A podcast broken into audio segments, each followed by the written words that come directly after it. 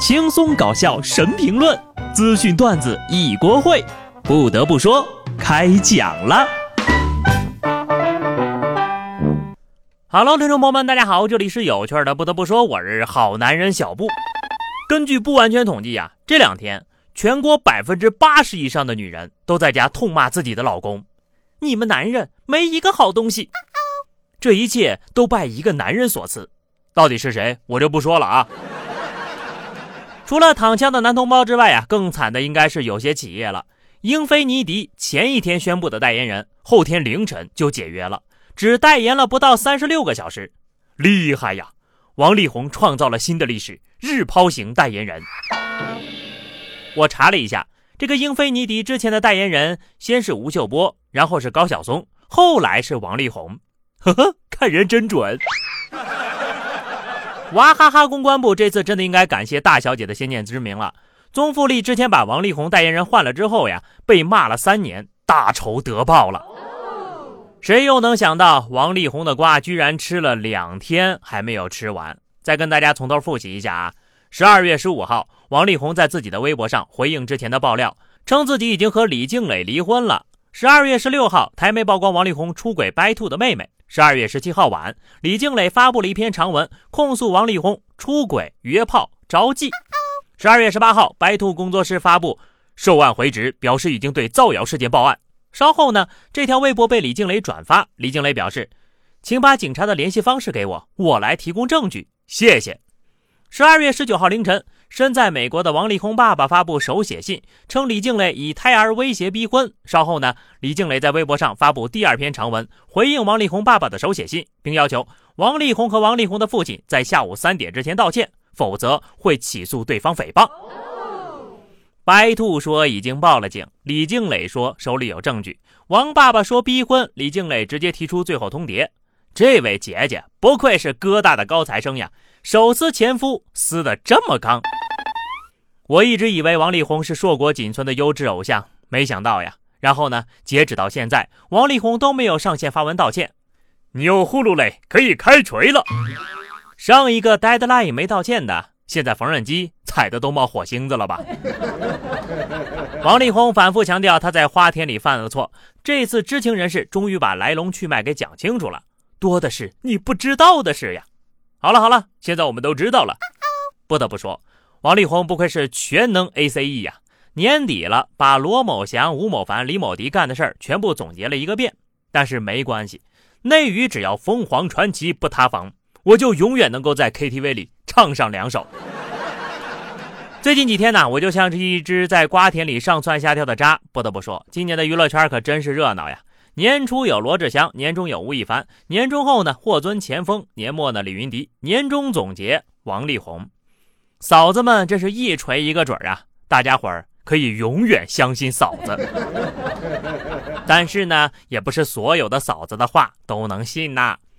内蒙古包头有市民报警称，自己被一个网络女主播以恋爱为由诈骗两万元。当对方发现他再也掏不出更多的钱之后呀，就把他拉黑了。随后呢，民警锁定犯罪嫌疑人，并将其抓获。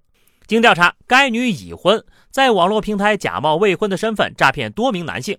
他的微信里呢，至少有二十名男性正在被骗，而在骗到钱之后呀，他都会把全部的钱转给自己的老公。我偷电瓶车养你啊！转性版，我当主播骗男人养你啊！吃软饭的最高境界，百家软饭，这就叫爱的供养吧。警察叔叔能让我们瞧瞧她老公的照片吗？我倒是要见识一下，长得是有多帅呀！网恋有风险，毕竟你也不知道你是不是和其他十几个男人同时在养着另一条狗。世界上最遥远的距离不是我不爱你，而是你在楼上啊，我在车里。家住哈尔滨的栾女士，老公说加班回不来，栾女士就发现这通话过程很安静呀。紧接着在地库的车里找到了老公，一个人在车里玩手机呢。老公表示。主要是为了调整好自己的心态，一个饱满的情绪，回到家里继续做家务。看来这位老哥也是一个已婚男士啊。咱就是说啊，两个人结婚了，还是互相体谅一下。我尊重你的独处，你尊重我的辛苦。巴特，日子是用来过的，不是用来上演侦查和反侦查桥段的。哥哥，战胜恐惧的最好办法就是直面它，而不是逃避。做家务呢是家庭喜剧，不要让它变成恐怖片啊！有网友发帖称，自家的油烟机呀在半夜里多次自启动，请问这是人工智能呢，还是人工智障？智能啊！厨房半夜里阴气重，自动打开帮你清理了，多暖心呐！那什么，有人在做饭，你们看不见吗？要么就是有赛博坦星的碎片在附近，其实这都不算什么。自从我们家的智能音箱在半夜里突然爱过一次之后，我对这些东西就有了免疫力了。毕竟呀，猴子都快成精了。印度一村庄发生了一起可怕的事件，当地的猴子呢把二百五十只狗从屋顶和树上扔下来，把它们活活摔死。村民表示，起因呢是一群狗残杀了一只猴子幼崽，当地猴子为了报复，将村里的狗呀几乎赶尽杀绝，甚至开始攻击起孩子了。星星球崛起了，猴子的战斗力就真的是蛮强的。不得不说呀，这个村的狗呢也是真多。看很多评论说呀，八岁的孩子不至于被猴子给抱走吧？你们买两包花生米去一趟峨眉山，就能体会到猴子的劲儿有多大了。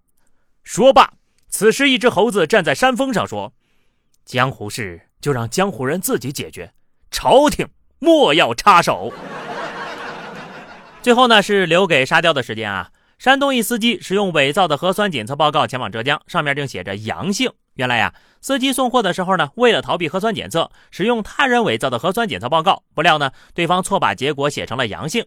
防疫人员查看时发现端倪，报了警。司机说出实情之后呀，后悔的猛扇自己的耳光。不是，我就没看懂啊！你说冒这么大风险伪造这玩意儿，难道会比真的做一个便宜吗？现在做核酸也不贵吧？老老实实做一个不行吗？对方错把结果写成了阳性，我是怎么也没想到的。换个思维，他这个智商会不会以为阳性才是没事的？为了避免隔离十四天而喜提拘留十三天，阴差阳错了，属于是。留给沙雕的时间也不多了啊！安徽合肥一个四十岁的男子是狂热的火影忍者爱好者，他一直沉迷在动画的世界里难以自拔，并且坚信自己是一名忍者，常常疑惑自己为什么我还没有开启写轮眼。是不是因为你的大脑还没有接受到刺激，以分泌特殊查克拉作用于眼睛呢？或者说你并不是宇智波家族的人？你这也不太行呀！我十二岁就开启写轮眼了，十四岁收放自如，十六岁隐退，你这都四十了还搞不定，这确实有点不合理啊！